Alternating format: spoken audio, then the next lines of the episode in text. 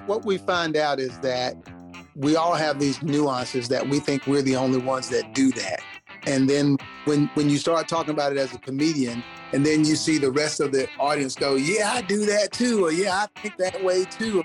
And pushing that envelope can be really fun. All righty. Welcome in, boys and girls. Another fantastic episode of your favorite weekly Alabama politics podcast. And really the only weekly Alabama politics podcast, I think. But, you know, listen, don't let that deter you because it is fantastic. I am Josh Moon, and that is... David Person. There we go. All right. So, you know what? This is going to be our last one for the year. Yep. We're off next week. We're off the week after that. And you know what? There's nothing you can do about it. You can complain if you like, but it doesn't matter. We don't take... you know, suggestions. The suggestion box is closed. I mean, we'll take your emails, but we're not going to listen to you. This is what we do. We take some time off in the summer. We take some time off in the winter. And there's nothing, you know, there's nothing wrong with that. What the hell? You're not going to listen to us over the Christmas holidays, nor should you. Okay? Nor should you. Yeah, I'm excited about that. I'm also officially boosted. At this point. Oh, congrats. So, yeah, well, you know, I didn't. Congrats. I need to get there. I haven't done that yet. I still got to do that. Yeah, I went to CVS. I went to CVS, and there was I somehow or another have lost my vaccine card. You know, the first one. I don't know what happened. I put it in my truck because, you know, we were taking the trip out west. Yeah. And so I put it in my truck, and I don't know. Somewhere along the way, yeah, I guess it got tossed. I don't know. I can't. I looked all over the place for it, and I cannot find it anywhere. So I went to CVS, and there was the lady, it was an older black lady who was giving out the vaccine or the booster shots, and she was unimpressed by me and my excuses, and just. I mean, she really gave me a real verbal tongue lashing there, and told me that I was very irresponsible for this, and then she didn't know how my wife lives with me, and I said I don't either, and she wanted to know exactly how it was that I was managing to raise children, and I said I don't know, and she said, well, I said, you know what. I think that may have been what happened. I think maybe my daughter did something with that, and she and here you go blaming your daughter for this. And throwing the child under the bus. You know, I don't. Sweet little Andy, throwing her under the bus. That's right, I did. And listen, I'm not ashamed of that. I'm not ashamed of that. I do that a lot, and will continue. That's the reason why I had her. It's for an excuse for me, you know, to get out of things. I can't. We got the baby. Yeah, I can't. You know, we can't do it tonight. You know, I got the baby. At the end of the day, we were able to go ahead and get the booster shot. She told me, though, that she was only going to put the booster on my vaccine card. She was not taking my word for it that I had the previous shots. And I said, I can't blame you for this. I cannot at all. So they didn't even look you up? They didn't try to look you up by name in the system or anything? They did. And that's the reason why I went to CVS was because the original one that I got had come from CVS. Okay. And so they knew that I was legit. We'd actually gone through their system to register. And I mean, honestly, when I started to leave, I said, all right, you know, because they make you stay until the little timer goes off out in the waiting area. And as my timer went off, she poked her head out the door and said, "Don't do anything stupid, please." And I mean, it was really the greatest advice for me that you could have. And she was a sweet lady. So why don't you just take a picture? I thought I did. I thought I did that. That's what I swear to God. I thought I did that. I went all back through all the 80,000 pictures I have of my daughter on there. And you know, went to the time period when I knew, you know, last February, I knew that we gotten the original vaccines around that time. I could have sworn that I took a picture of this thing and. I don't know, man. I don't know. I remember leaving and going out to my truck and putting it in the console in between the seats. And I have no idea. That's it. I thought it was that. What kills me is there's stuff in there from 3 years ago. That is, right. You know, I got a receipt from an Outback from 2017 in there. Right. But not before the pandemic. Yeah, but not the vaccine card, which how in the world that gets tossed and the other stuff doesn't? No idea, but it's life, I guess. So, Murphy's and I'm law. Sure, yeah, hey, listen, I'm sure I'll find it stuffed inside of something that I thought, ooh, I'll put it here so I won't lose it, at some point in time. And my mistake, here's my mistake. My mistake was I didn't tell my wife.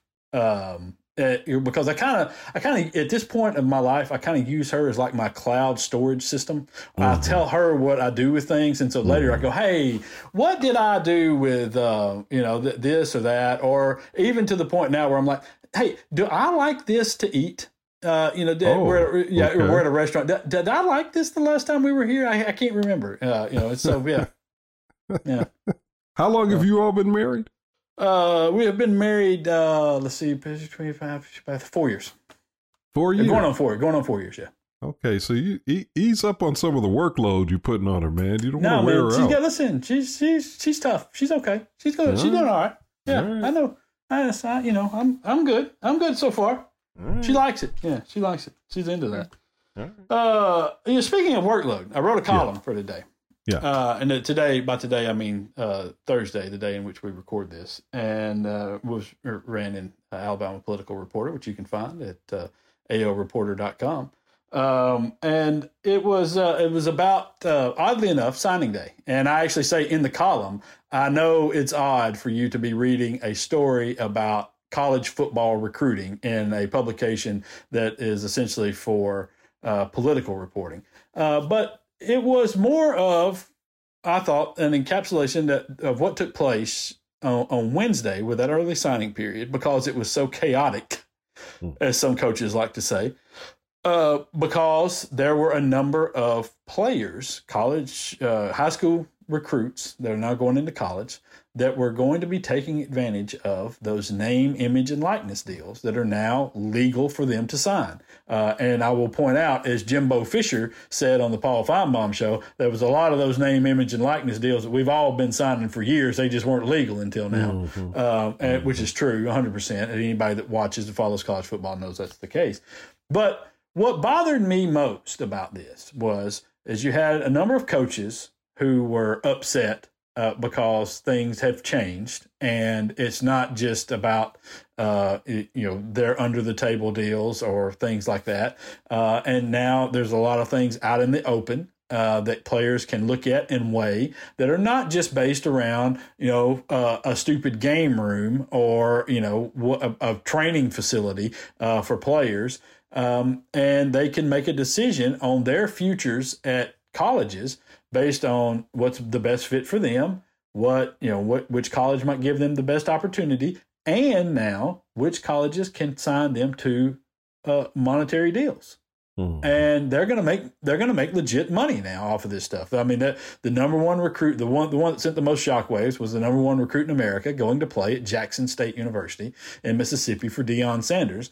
And the rumor there is that he's going to have a nice fat contract with Barstool Sports. That's going to pay him upwards, into the high six figures, possibly seven figures, to go to that school and play. And, good for that kid. And people, this is my problem. People, normal fans like me, guys that get up and go to work every day and do this, we're pissed.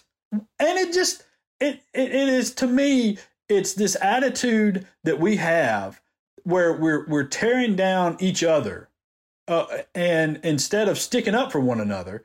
You know what? If you'd stood up before, these kids wouldn't have been.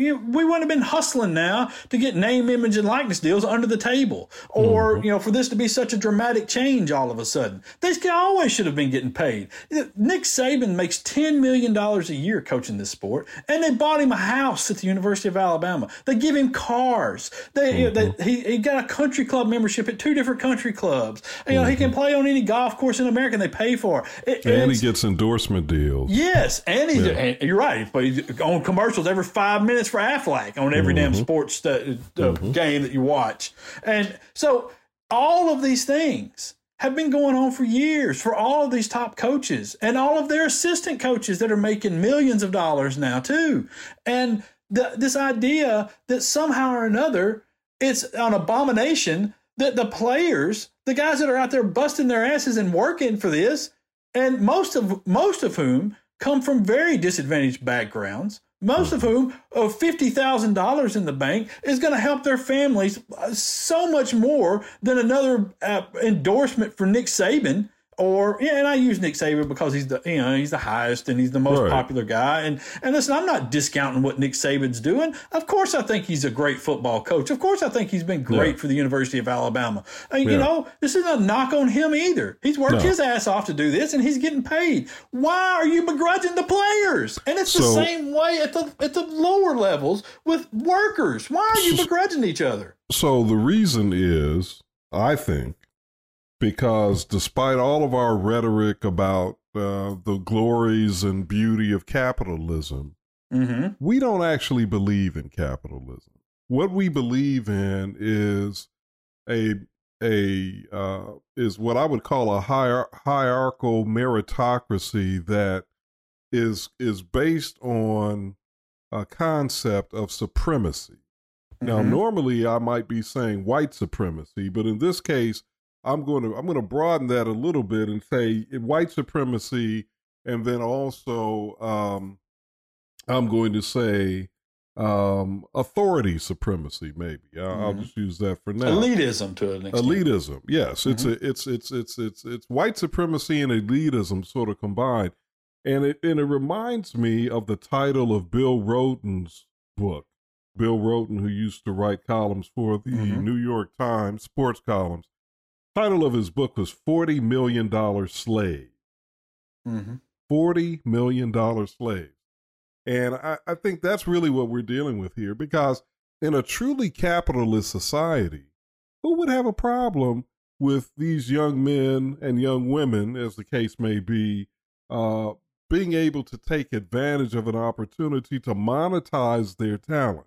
And especially when you're talking about college football, which is a beautiful game, but it's also a dangerous game. Yes, it is. It's a dangerous game.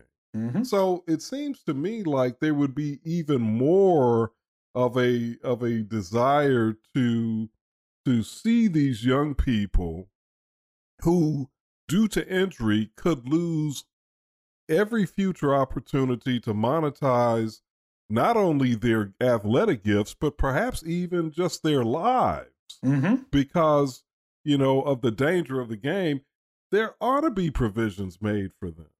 I still think that even these NIL deals, as while I think this is an improvement, I still think that every school needs to issue these young people, if they're not already doing it, and I don't think they are, at least I'm not aware of them doing it, they ought to be issuing life insurance policies and other policies to them, so that if they get injured, they have at least a guarantee of some kind of money to help them get started in life after putting it on the line for these colleges.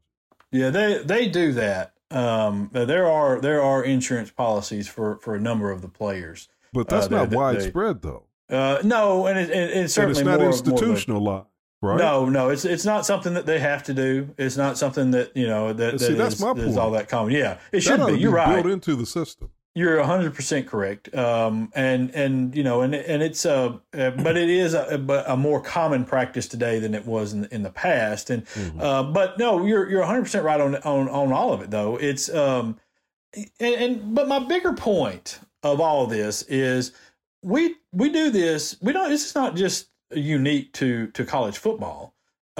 This is something that we do in life outside of that, in average life. You saw this with the stuff that went on with the Birmingham or the Bessemer Amazon plant. You know, when they were talking about unionizing and the thing and the coal plant, the Warrior coal plant. You know, this we have somehow or another attacked these people because we believe that they're not appreciative enough of the job, you know, and you hear that a lot from people. Well, you know, they just got to go to work and shut their mouth. You know, they're always wanting something for nothing. And no, we have the most absurd viewpoint of this, and where we have been, so many people have been convinced that there's this, I don't even know how to define it. That there's some pride taken in doing a hard job for little pay. Mm. And if you speak up, somehow you're a weaker person for that, or you're morally questionable. Don't you think we've been conditioned to believe in this idea of, well, you got to pay your dues?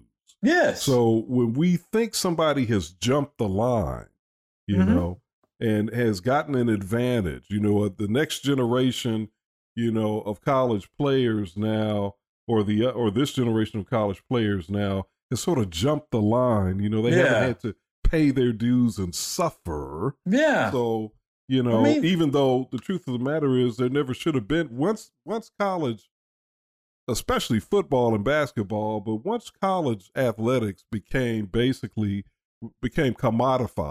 mm-hmm. you know, it should have been, the players should have been automatically benefiting. But again, yes. I go back to Bill Roden, the $40 million slaves concept, the idea that the hierarchical structure is almost plantation-like. Mm-hmm. You got the masters at the top benefiting the most, the coaches and whomever, mm-hmm. and then you've got the players, the ones who are really doing the work that makes the money, that fuels the industry of college sports, who get squat?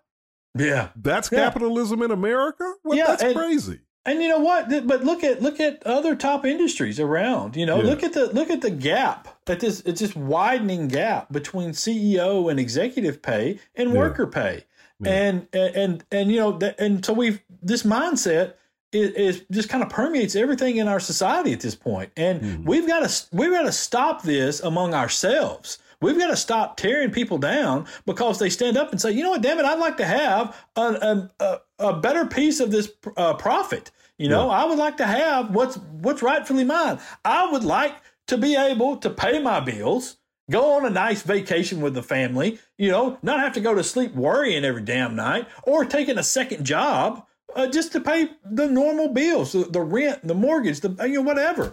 And it just is... It drives me insane to watch people attack other working people like this. And I can't get past it, man. It just, I mean, it's like the union argument about this. If the union wasn't better for the workers, the company wouldn't be fighting it, you know? If what, you know, when the Amazon folks went in at Bessemer and started this, and they kept saying, well, you don't need this union over here. We'll do X and X and X for you, and don't even worry about that because we'll take care of it. Well, if it's no big deal, then why? If it's not a better deal for you, then why in the hell are they fighting it? You know, because they know what they know is when that union is formed, then certain laws in this country go into effect at that point, and those laws will guarantee that the workers will receive a certain percentage of the profits of the company, something that is negotiated fairly between the union leaders and the executives at the company. They will negotiate out to make sure that you always receive a fair portion of the profits that ups your pay yearly, ups your benefits, keeps things in line with what the company is earning. So maybe your profits aren't going to send some asshole billionaire to the space next week, right, you know? Right. What do you think would be better use? Jeff Bezos going to the edge of space, or maybe you being able to pay the car payment this month? Exactly. You know? Exactly. And that's what drives me insane. And somehow... people, real people, and I see this all the time. And there's people commenting on my story about this. That, you know, that, well, now maybe those players should pay their own way through college. The fuck are you talking about? Right. You know? Right. What are you talking about? Why are you mad at them? Again, I keep telling you this. We have been, your outrage is very well placed. But again, I think what you're doing is you are kicking against a well-established cultural mindset that has been so deeply ingrained in us as a society. You know, you've got to work hard, mm-hmm. You know, or you'll be despised if you find a workaround. You've mm-hmm. got to pay your dues, or you'll be despised if you find a workaround. And they're just supposed to be some people struggling at the bottom. I think that's deeply embedded in us, that it's almost as though capitalism requires it. And it's not capitalism unless there's somebody to look down on, somebody who's suffering. Yeah, you're 100% right. And it's like, listen, I love a good pulled himself up by his bootstrap story and, overcome obstacles story. I love those stories. I mean, they're great. And I appreciate people that do that. But I don't think that ought to be the feature here of the system, Right. That shouldn't be what we shouldn't be trying to throw shit at people constantly, because let me tell you, the CEO most likely was not the original CEO. It's most likely somebody in the family, that took over for somebody else, that just walked down a golden pathway right into this office and never struggled a day in his life. And nobody has a problem with that at all. Yeah. And so, in fact, everybody wants to be that, right? Yeah, right. Yeah, yeah. We've done this. We've done two things, I think, that are really killing us. At the actual working people is number one, we attack each other over somebody, like you said, not paying their dues. And then we've also taken this mindset of, well, these people, that's going to be me one day. I'm going to be that person one day, and, and I'm going to get there. And and it's bogus, man. It's bogus. Live your life. So I got to ask you, before we run out of time on this segment, I got to ask you one quick question. Mm-hmm. That's a part of this larger discussion about college football and what's happened. I want to take it back to Deion Sanders. Mm-hmm. Do you believe that Deion Sanders ultimately, in his role at Jack State, that he is having a good impact on college football, or do you think he's having a negative impact on college football? I think, I separate this out. I think, because I covered SWAC football for a number of years, covered HBCUs at Tuskegee and at Alabama State for a long time. Loved it. It was, as I've said to many people, it was some of the most fun that I've had. Mm-hmm. I really love the people and appreciate the education that I received in doing that. I think that what Deion Sanders is doing for HBCUs is fantastic. I think that he has changed the image of things. I think he has forced change within those HBCUs that needed to happen. He's brought light to a lot of negatives that have dogged HBCUs for years and embarrassed a lot of people, but had the standing to do so. And so he didn't mind saying this stuff about how cheap they were about not putting the names on the uniforms, and how, you go to certain stadiums and they're absolute shitholes, and you go to certain places and they needed to do better with this thing, and to pay, I believe it was Alcorn, he offered to pay their training staff because they didn't have any trainers to take care of the athletes down there. Those things needed to have a light shown on them. And in addition to that, he also has brought a positive light, I think, it's always been a mystery to me why more kids, more top recruits, black players, did not go to HBCUs, at least on visits, and come to have some understanding of what that life would be like. Because I would think that it would be particularly appealing for a lot of younger black players to go into that environment there, where there is so much, there's so much history and so much support and so much understanding of their lives that they don't receive on a predominantly white college. And around the country. Now, I'm not saying they're mistreated or anything like that at the Auburns in Alabama. Certainly they're not. That's not the case at all. And in a lot of cases, they receive a lot better benefit from some of those things that, in terms of the training staff and the money that goes into the programs.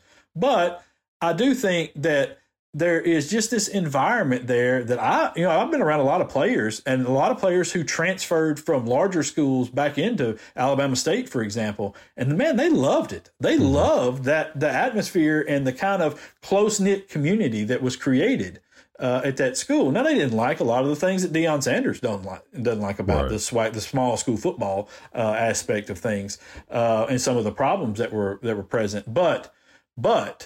I just think that what he has done will change things, and it will open up that possibility for other players, and it will spark something hopefully in a lot of these other HBCUs to pursue avenues outside of the norm that will lure some of the top players to these schools, and maybe it'll change things for the future, because I think those HBCUs are important. I said it a lot of times here. The work that A&M, Alabama A&M, and ASU, and Tuskegee, and Miles, and so many others in this state do, in terms of community education and community support, it's unmatched by any other college in this state. I don't care which one you're talking about, and they deserve to have everything that's coming to them. Well, as an alum of two HBCUs, Oakwood University and Alabama A&M University, both of which are in Huntsville, graduate of Oakwood University, didn't graduate from Alabama A&M, but attended, I shout and second and ditto everything you said. Oh, well, thank you. That's I just, I hope that it does what I think it will. But I think he opened up some eyes, and I think that he's changed that Jackson program. It'll never be the same after Deion. And I think a lot of people were skeptical of him. I've loved everything he's done there. I think he's been right, and I think people who have criticized him were either part of the problems originally, or were from on the outside and didn't understand what he's talking about. And, having been there, having been on the road, listen, let me tell you, take you a night trip to Alcorn, Mississippi sometime, brother. And, I literally had to wait on cattle to cross in front of me at one point. And I'm not knocking it, but that was in the days before the fancy smartphones. And man, it was a different place. You didn't have cell phone service. I literally had to call the office on a landline to turn in the story and stuff. But yeah, I hope it works out, and I wish that people would stop with this nonsense with other working folks too. So, All right, let's slide out. We're gonna get comedian Dino Posey in here. Hopefully, brighten up your Christmas time here, and have a few laughs and talk comedy with Dino. We'll be back. Alabama Politics This Week.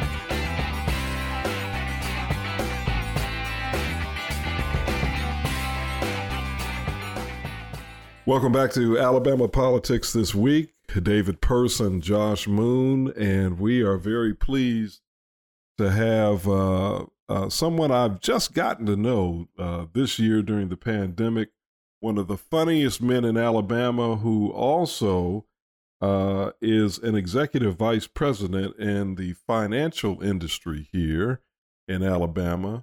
And we're being vague about that because, depending upon what he may say today on this show, his job may end up being on the line. So we're trying to give him as much coverage as we can. We can do that? Maybe I should have been more vague about where I work. I didn't know that was a possibility.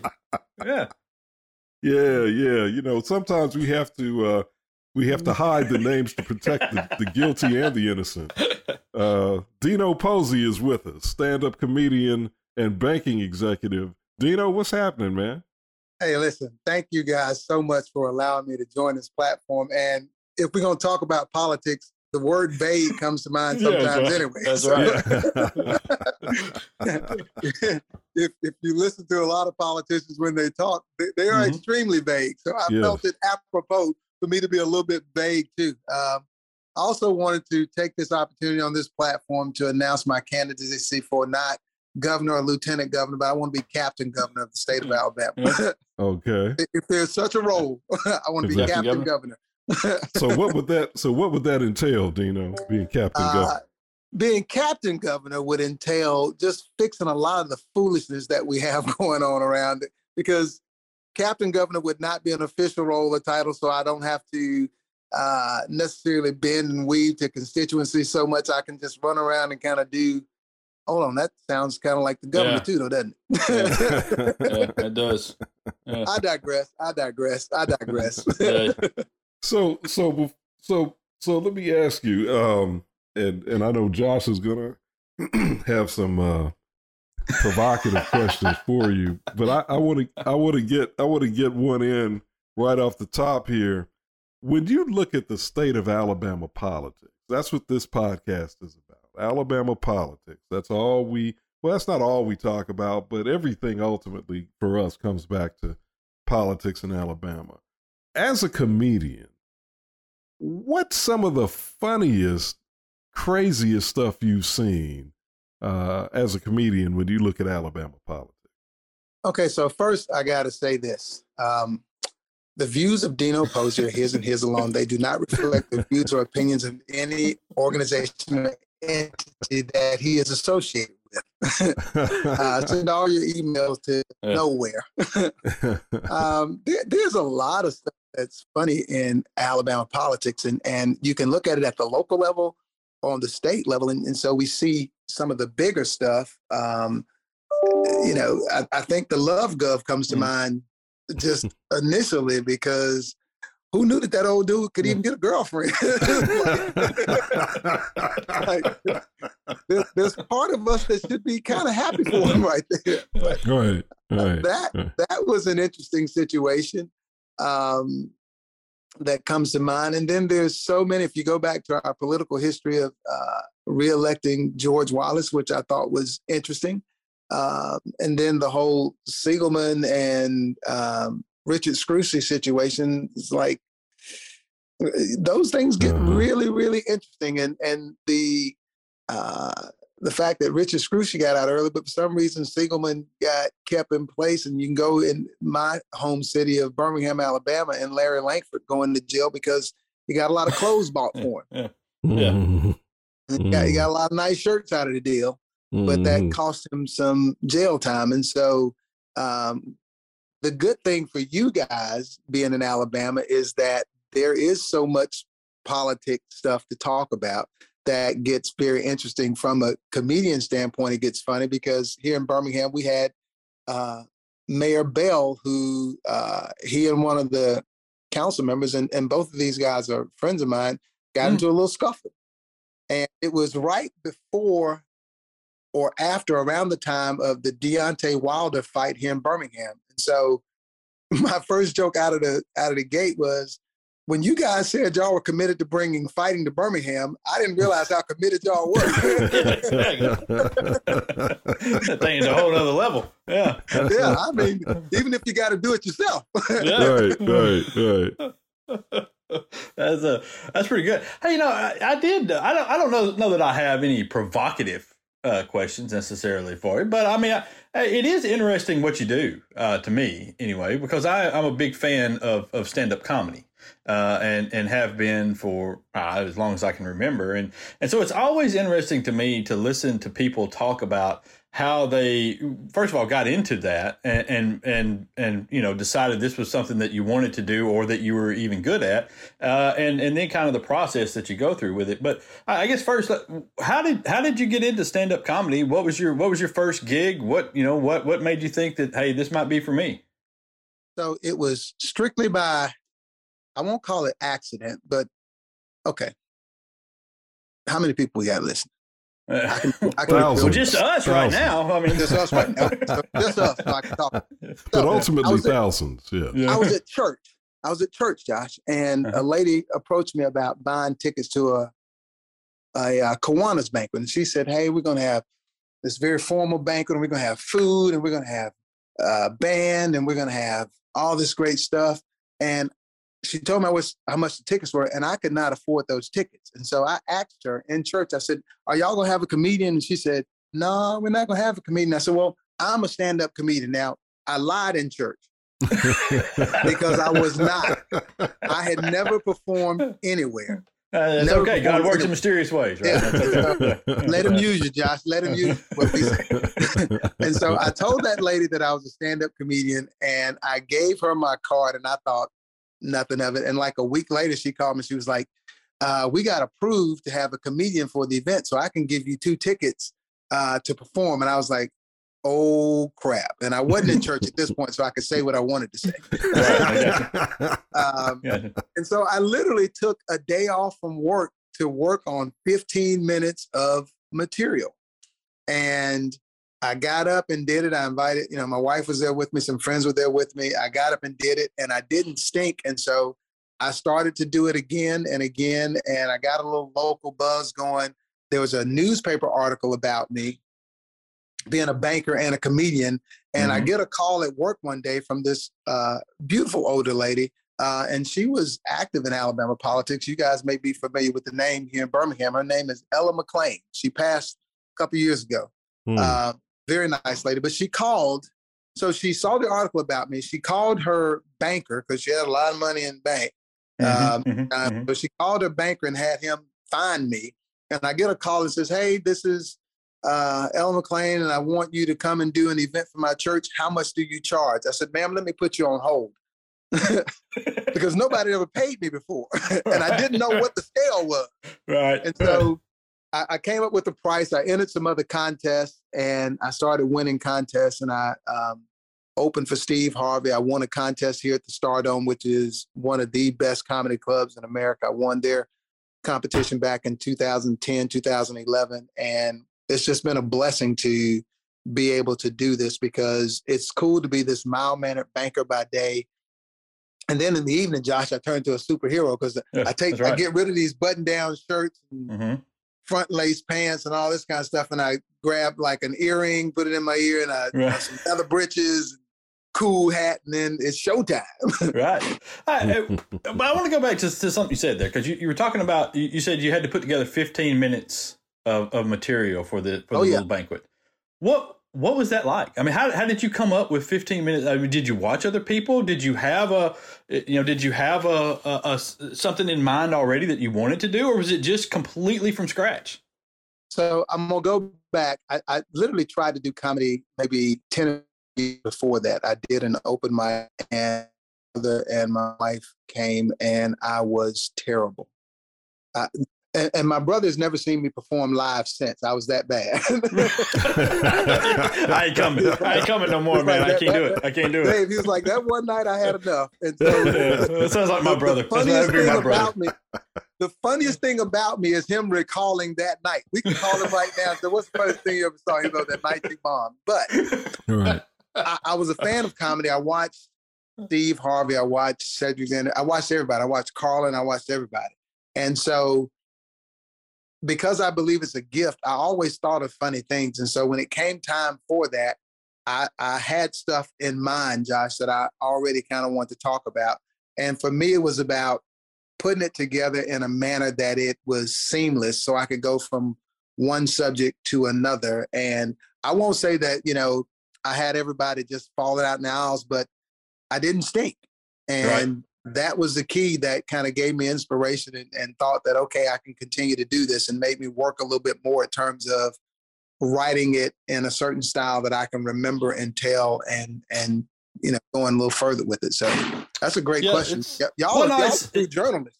Well, no, it's just always the kind of the artistry of stand-up comedy, it has always been really interesting to me, because I there's a guy that I really like a lot now, Nate Bargatze, who's out of Nashville, he's had a couple of Netflix specials. He's really, really funny guy, but you can go back and watch some of his earlier stuff, like, you know, from 10 years ago or so, and it's not what he is now. And it's, you know, and you watch those people who kind of polish that routine and those sets, and if they find the things that work together and put together, you know, this set of material that flows so well, and then they change it up. And, you know, I've listened to Seinfeld talk about this stuff too, Seinfeld and Steve Harvey on the comedians and cars getting coffee or whatever it is. And but it's, you know, it's a craft, and you have to be smart, and you have to be funny. I mean, but, you know, part of being funny is being smart, right? Mm-hmm. Absolutely. And so it's a confidence game as well, because it's a one-sided conversation. Mm-hmm. And I think it's the coolest job, because you're going to get paid to go up in front of people and talk about whatever you want to talk about. They have no idea. Right. It's not like the audience says, we want you to talk about this or that. And so they have no idea, but you've got to make it funny and engaging. And throughout my career, and I've been doing this a little over 16 years now, I've had the opportunity to work with some amazing folks. And I worked with Sinbad for 2 weeks solid. Ooh, nice. I'm Sinbad. In the wing. I'm sitting in the wing every night. And this dude is doing an hour and a half to 2 hours, which is kind of unheard of. Most folks do 45 minutes an hour. Mm-hmm. He's doing an hour and a half to 2 hours. And every night is different. Yeah. Yeah. Every night is different. Man, we went to Huntsville and watched Seinfeld, and he was on for 90 minutes. And one of the funniest things he said was, hey, if you were me, would you be here? I mean, but no, of course not. Yeah, but you got that's the work that they put into this and the pride that they take in it. Yeah, yeah. And I'll tell you something about Sinbad, too. I don't know if I'd like to know if you picked up on this. I've watched him. I'm a big stand-up guy like Josh is, and I'm intrigued with the art of it, which is why, Josh, I was giving you the thumbs up when you asked that question, man. Mm-hmm. But Sinbad apparently builds into his set a lot of improvisation. So it doesn't seem as though what he does is so much a prepared, a rigidly prepared routine. It may be sort of loosely outlined. And then he also incorporates a lot of audience interaction where he plays off the audience. Is that what you saw? And is that how you saw it? Dave, that's exactly as I saw it. So I'm literally, the radio audience can't see me, but I'm literally sitting back there in the back wings with my hands in my head, just watching this. Like, cause this is like a master class for me. There's no, they say if you got to go to school to be a comedian, then you're not really a comedian. Right. But to watch other comedians and watch them work, that's your master class. And so you're exactly right. He leaves room. I call it leaving room for cream. Mm-hmm. He leaves a little room in the cup for cream. And so one night after doing an hour and a half of killing the audience, he says, anything y'all want to talk about? And a lady says, dirty laundry. Mm-hmm. Dirty laundry. The funniest 30 minutes on dirty clothes I've ever heard in my life. And I'm sitting there watching like, where does he get this now? He will tell you that he has ADD. Mm-hmm. But he's the only person that I've seen use it to his advantage like that, because his mind just flows and goes around. So he doesn't have to stay on something long. I got to be focused. He recognizes that he can't stay focused, and he uses it to his advantage. So, you know, you hear a lot of people talk about the Kevin Hart's and Dave Chappelle's, and you'll hear this story, or probably heard this story, that Sinbad gave Dave Chappelle some of his first breaks. Mm-hmm. But he is one of the comedy legends, comedy greats, man, just because he can just go.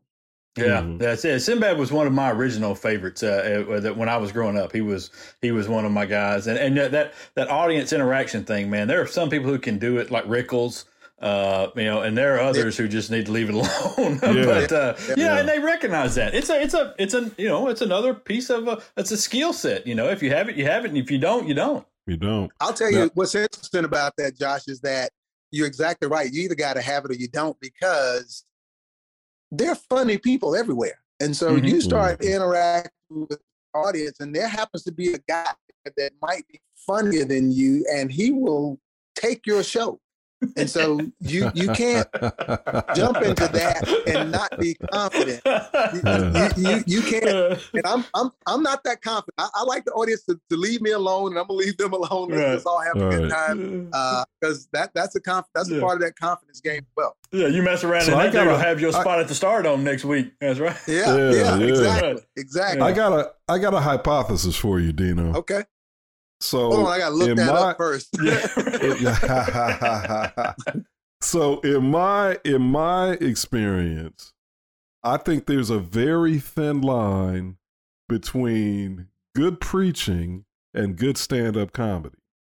In my opinion, the very best stand-up comics are almost preachers. I'm not saying they believe in God, don't believe in God, but I'm talking about there's a sort of a sermonic aspect to what they do, the best ones, like Chris Rock, Dave Chappelle, even Sinbad. who, by the way, is the son of a Pentecostal preacher, right?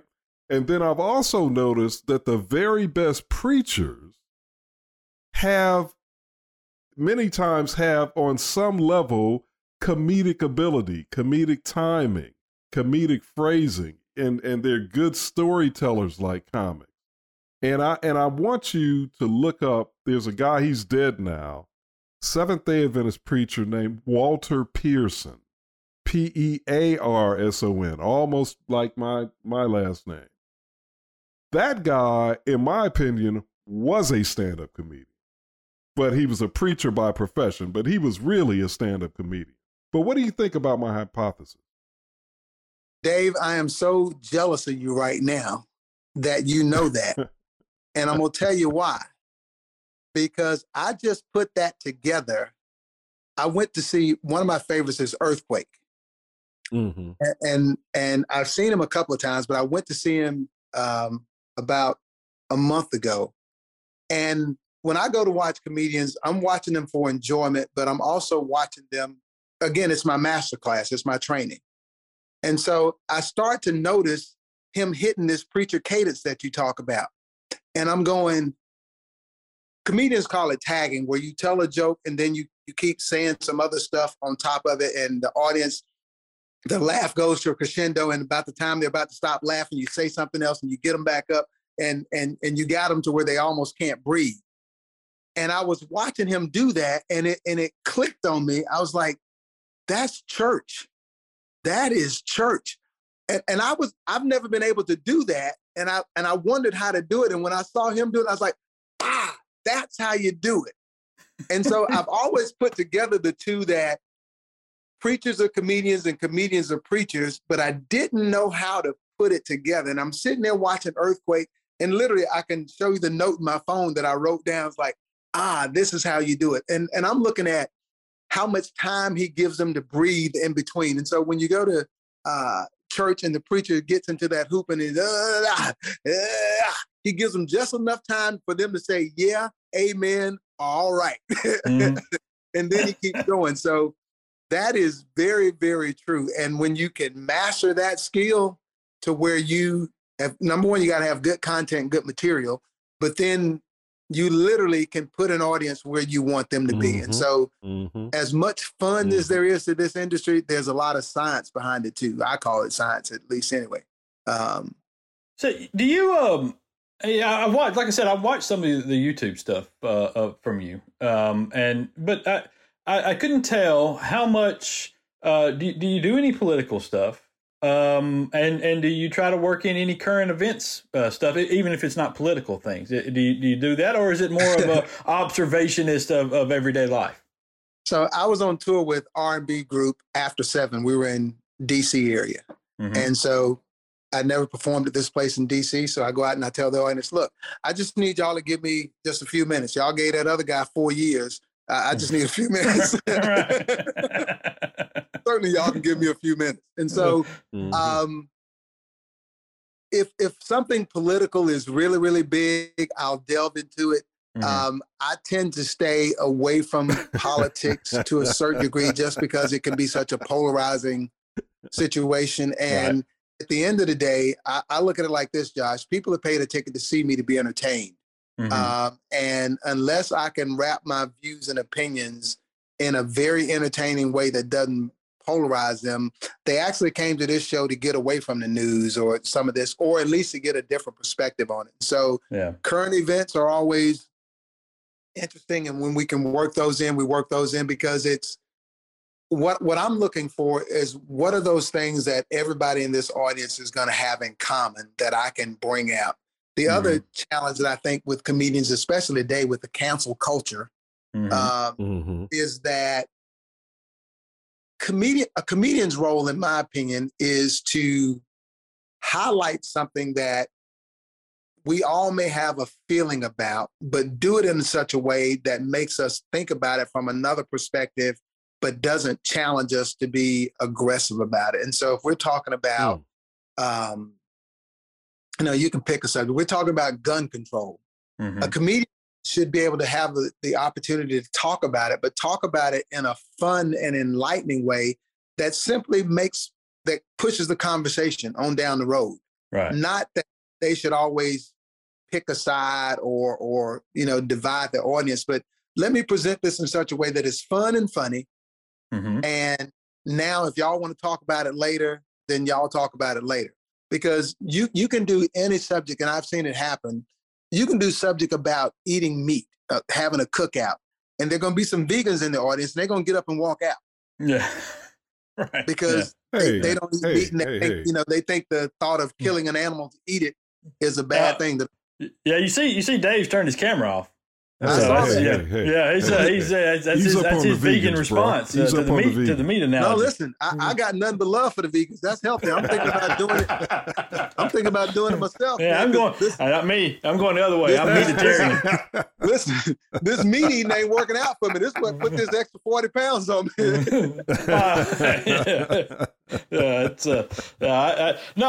agree. I can understand that. You know, and there are a lot of, even among, I listened to a lot of interviews with comedians. You know, some of the greats that are out there, the Seinfelds and Chappelle's and stuff, and they talk about, you know, what their decision making and coming up with whether or not to use certain things, and it's always a choice of, can I make this funny? It's not, am I going to change somebody's mind with this? Because most often you're not, but you can further that conversation. You can make people think about it in a different way, maybe, and laugh about it. Or to me, the ultimate goal of a comedian would have to be to make people laugh at themselves.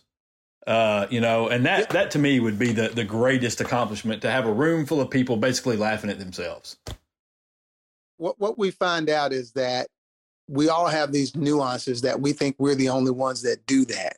And then when you start talking about it as a comedian, and then you see the rest of the audience go, yeah, I do that too. Or yeah, I think that way too. And pushing that envelope can be really fun. There's a comedian, you guys may have seen him, Corey Holcomb. Mm-hmm. He pushes that envelope so far. And you're sitting there laughing going, I mean, you laugh before you recognize, and then you go, I shouldn't be laughing at that. That's not funny. Well, yes, it is. Yeah.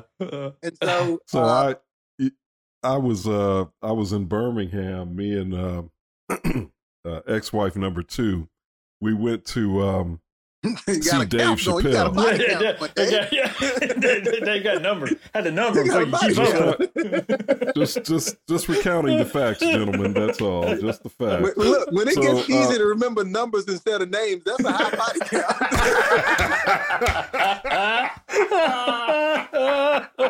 I can't remember her name, but she was the third one. We all have to have a system. Everybody's got a system. That's my system. Yeah. So me and ex-wife number two, we went to Birmingham to see Dave Chappelle. Mm-hmm. And you're talking about, I'm going back now to your point about feeling guilty about laughing at something. This guy, Dave Chappelle, and I think he's a genius, by the way. He's standing there on the stage, smoking a cigarette. He looks down. He sees in the front row this woman who has, I guess, well, he thinks her feet are sexy, and he does a whole riff on how he would love to get her after the show backstage and do things to her feet. I mean, it was crazy. I mean, it was hilarious, and at the same time, it was like, should I be laughing at this? But it was hilarious, man. It was brilliant, even in its nastiness. It was brilliant, you know. Josh, that's when I think Dave looked down at number two's feet and said, "No, you ain't gonna make it." That's what happened. I got to get me number three with some better feet, man. Number three gonna have better feet. I don't see the same thing in your feet today. I thought about feet before, but they got some here. I've been looking at the wrong body parts. I've been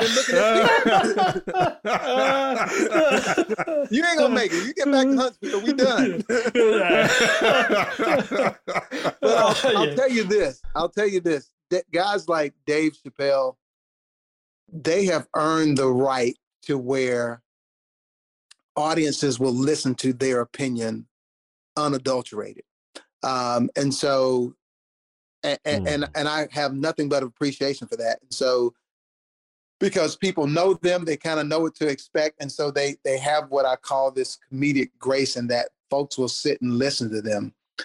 For guys that are not as well known, guys like myself, we have to earn that right to say whatever it is we want to say, because otherwise it's just this guy that has some opinion that I may or may not agree with. And depending on whether I agree with it or not determines whether I think it's funny or not. And so I am so much in celebration of guys like Dave Chappelle, Chris Rock, who have paid their dues. And now, you know, because Dave's getting all this flack about his latest special. And, you know, you can agree with it, disagree with it. I personally didn't see anything wrong with it. I think he was trying to explain a position, and he explained it in a very funny way.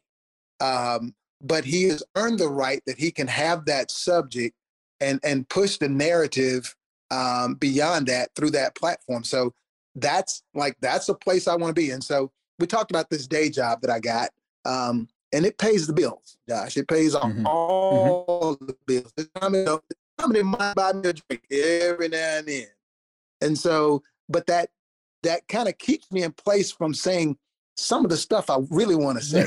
And so every now and then I want to get booked in some place, some podunk Iowa town where there's nobody that knows me, and just let it beep. Yeah. Yeah. I want to go for about 45 minutes, and they go, "How long is that truck going to back up?" Because all I hear is beeps. Right. Yeah. I was going to ask you, did you have a set number in mind of money that you need in the bank for you can just let it go? Yeah, man. It's some double-digit millions, man. It's some double-digit millions. But, you know, on some days, six digits will do it. Some days. So I'll tell you this story, Josh. This is kind of funny. I opened for Steve Harvey here in Birmingham at the BJCC. At the time, it was the biggest audience I'd worked for. It was like 3,500 people. I was excited and hyped. And then the next night, I was doing an event in a guy's garage. He had built a garage out behind his house, but when I walked through the door, it looked like a club. There was a stage, there was a bar, there was a little kitchenette, and there was tables and seating. And I'm thinking, 3,500 last night at the BJCC. Tonight, 10 people in here. I don't think I know any of them. And let's say it was 10 people, and then like 5 other comedians that I know locally. And so I was like, you know what? I'm cussing a blue streak tonight. Somebody knows me. Yeah, that's right. Yeah, go ahead, Dave. I'm sorry. So. No, I was just going to say, Dino, before we let you go, man, I want to give you an opportunity to pub some of your upcoming events. And I know you've got one in Huntsville coming up here pretty soon. Yeah, I'm very excited about that. I'm excited about that first and foremost because they are bringing this event back live. And from what I understand from a lot of my friends in Huntsville, this is one of the premier social events in the Huntsville area. And so I'm very excited. I did it in 2017 and 18, or 2018 and 19. And so we took a break, obviously, for the pandemic. But I was super excited when they called me and said that they were doing it live, not just for the opportunity for me to come and perform, but for people to get out and support what this organization does in the Huntsville area, especially for young Black men and all the other things that they do in the community. So that is going to be Saturday, December 18th at the Von Braun Civic Center. And as you know, Dave, we did Jazz in the Park, which was a resounding success back this summer. And we're looking for other opportunities to do more stuff in Huntsville. I'm going to reach out at some point. I performed at the comedy club there, and I apologize. I forget the name of it. Stand Up Live, yeah.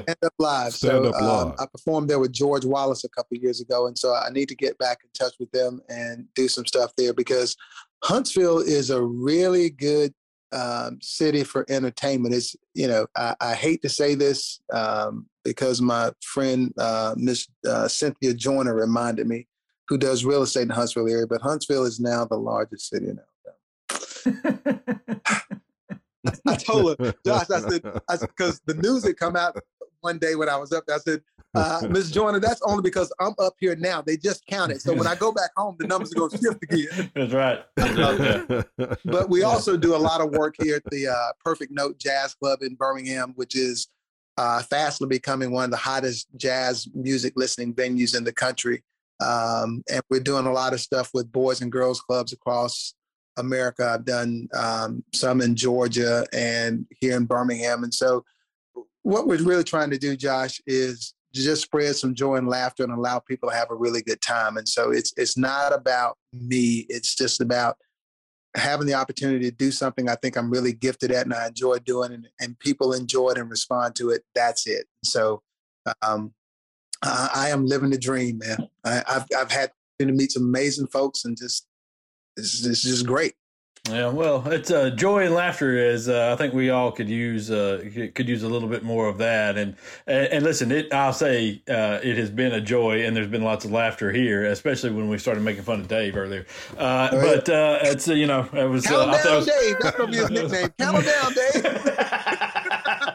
Dino, man, it's been great to have you on. We really do appreciate you coming in and spending an extra amount of time. And I hope we don't get you in trouble with your financial institution where you're the executive VP. I think we're going to be all right. Listen, thank you guys for what y'all do and for making folks so aware of what's happening politically in Alabama. I know that you guys are the source for a lot of people in terms of keeping up with the real. So thank you guys for what y'all do. All right. Yes, sir. All right, sir. Dino. Oh man, that was great. That was awesome. That was really, really awesome. It really was. Dino was good, and like I said, the funniest part was when he started making fun of you. I just, it was so much fun.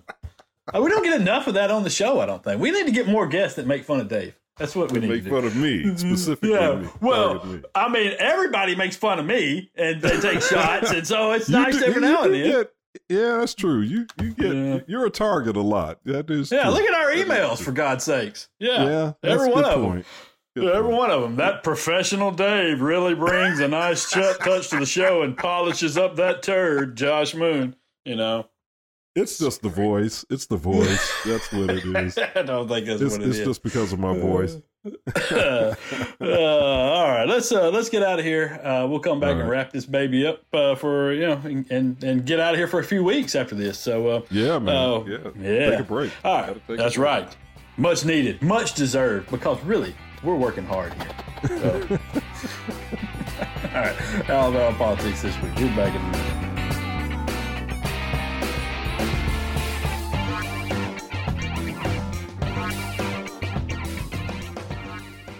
All righty, welcome back, man. That was funny time with Dino.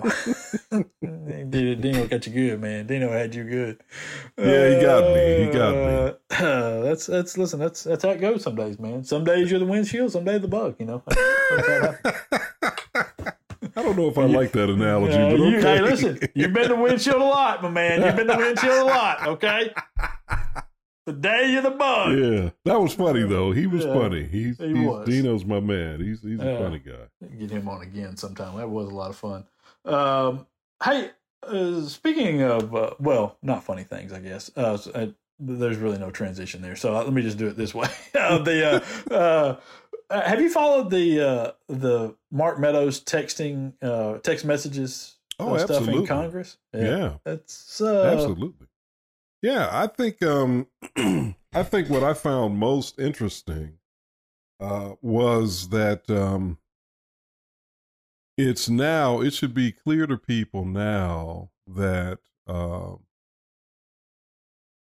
there's a part of me that hesitates to say this only because I'm a real free speech, no censorship kind of guy, but there's a real. And I don't like to hear people just dumping on the media and dumping on the news media. But there's a real problem at Fox News. Yeah. There's a real problem. And what I mean by that is, you know, there is a, they seem to operate with a mindset that it's okay to not be transparent. It's okay to have this sort of duality. Mm-hmm. And it's okay for them to, on the one hand, you know, act in a panic and fear on January the 6th. But then on the other hand, you know, come out and champion, you know, basically take the exact opposite view that they took in private. You know, I'm talking mm-hmm. about Sean, I'm talking about Ingram, I'm talking about, you know, those others who were texting Meadows in a panic saying, yep. hey, you got to do something, get Trump to act. But then on the air, they're saying the exact opposite. Yeah, blaming Antifa. They were blaming Antifa and left wing. That's just so, even though I know they're not journalists, they're, you know, they're. The air quotes are appropriate. Yes, they are. Yeah. They're what? The air quotes are appropriate that you're doing around air journalists. Quotes, yeah. You know, they're entertainers, or you can say they're opinion personalities or something, but they're not journalists. But still, there's something to me that's unethical about that. Oh, yeah. Listen, they were serving. You look at what they were doing, and this has been happening a bunch of different times. It's come out in a bunch of different ways where all of a sudden these text messages or emails or phone conversations will come to light where Sean Hannity has called up Trump to give him advice on what to say about certain things, or, you know, to tell him about how certain things are appearing, you know, and, you know, what the image they're projecting is, or a better way to handle this. And Ingram texting, you know, Meadows and saying, you know, he's ruining his legacy, you know, and, you know, that's basically serving as the PR wing for the, you know. Now, gosh, if they were upfront about that, if they just simply said, you know what, you know, I talked to the president. I told him this is what I think ought to happen, and I think that's what's best for the country. I could accept that. Yeah. I could accept transparency. Yes. But this sort of, you know, positioning yourself as an opinionated but still objective arbiter of politics and society. Yeah. And then on the other hand, you're feeding the guy that yeah. That that's unethical. I'll tell you the other thing that gets me is, well, there's two other things. Where they just completely fabricated what was taking place there in the days afterwards, where they called it Antifa, and, you know, and then you know, they blamed it on the Capitol Police and took shots at them, that was despicable. Yes, it was. That was really despicable. You know, and it just they are though. That's the way that these people are. They're very despicable people. But you know, this is the problem that we have now though. You know, where we have this extra loud megaphone, as President Obama referred to Fox News, that is shouting out to half the country these things, and the rest of the country is only paying attention to the megaphone and nothing else, and other things are not penetrating that bubble. And you know, and you wonder.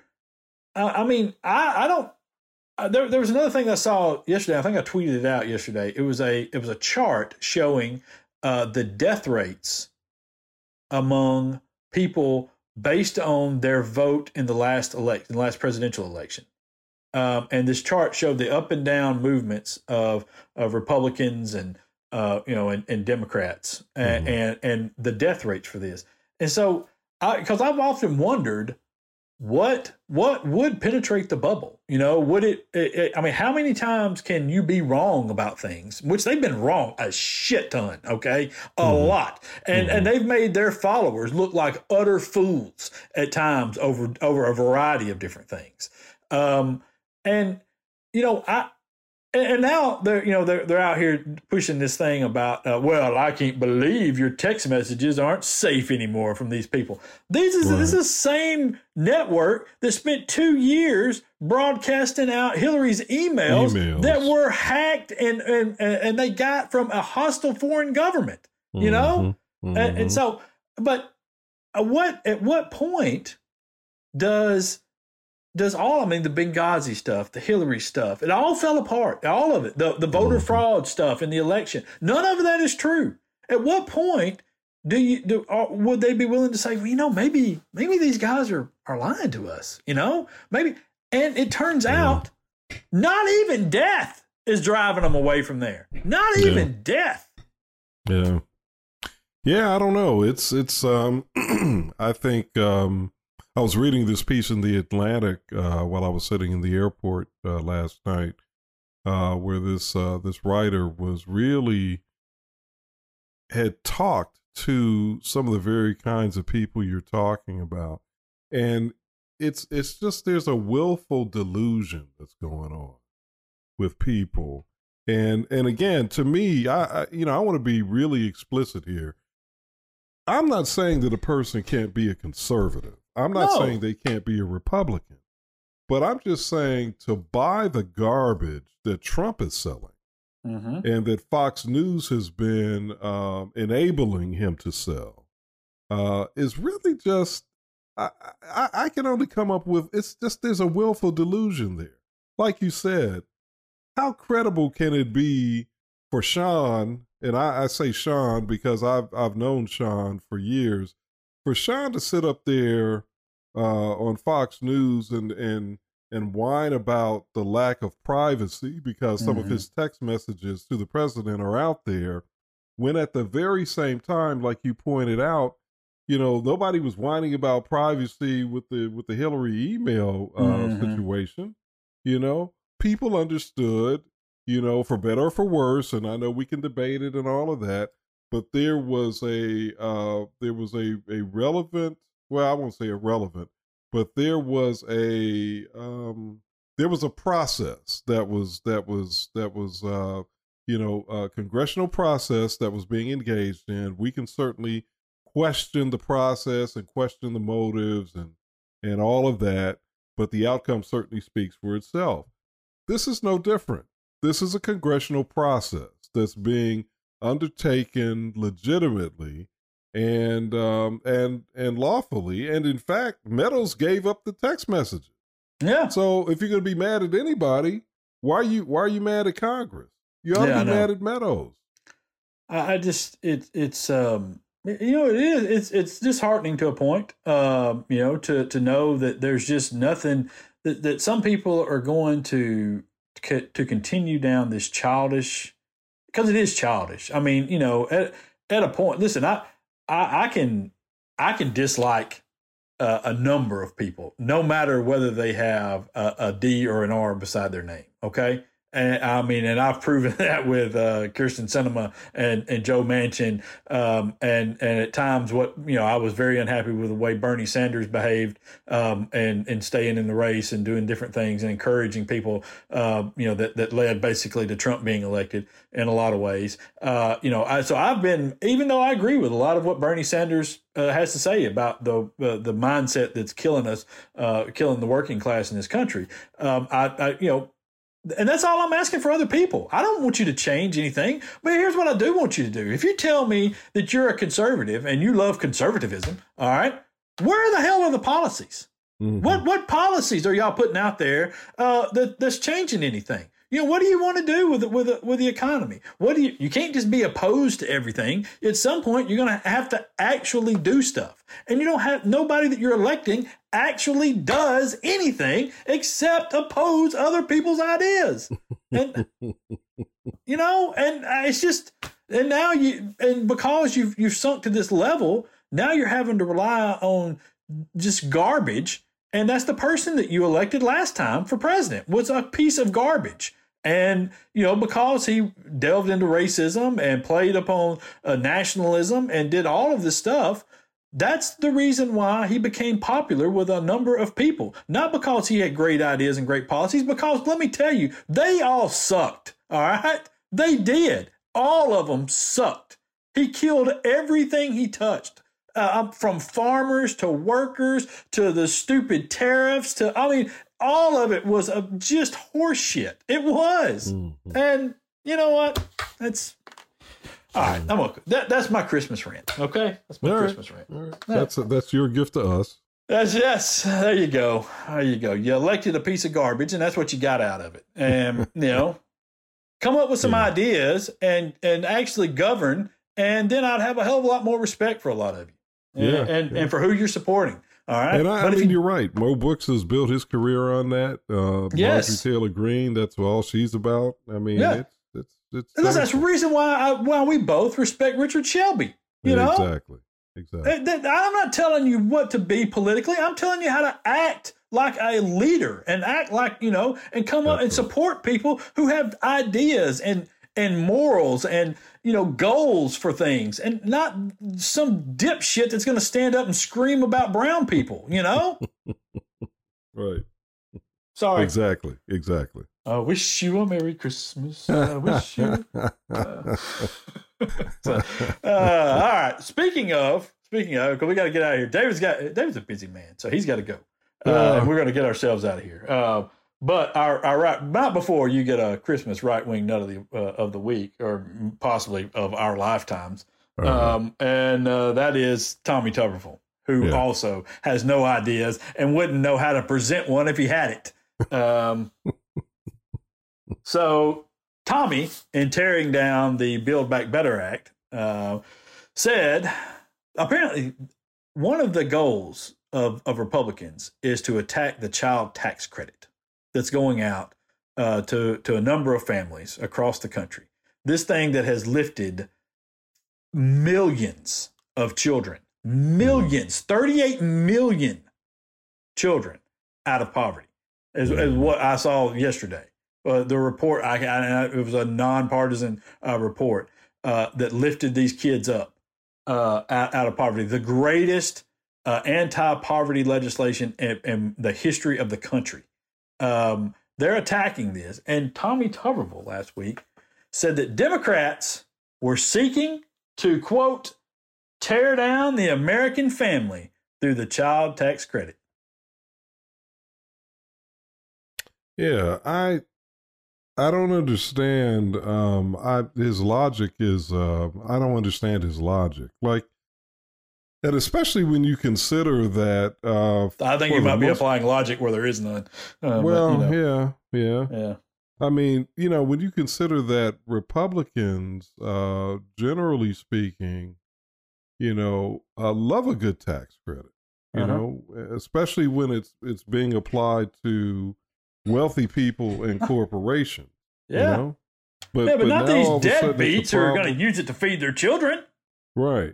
Which again goes back to my premise that there's something very insidious that's baked into the American mindset when it comes to capitalism. And I think they really believe that some people, just due to their standing in life, regardless of potential, regardless of what history has dealt them or anything else, they just believe, I think, that it's appropriate for them to suffer. I can only assume that you are correct. And it bothers me to no end when these people automatically assume the worst out of the people who are working the hardest every day. That they paint them with this broad brush that is always negative, that always leaves them as the villain that's stealing your money, that's stealing the good white people's money that you're out there working for. In the meantime, All it does is do exactly what we talked about earlier, is turn working class people against each other when we're the ones that have the absolute most in common, regardless of race or religion or whatever.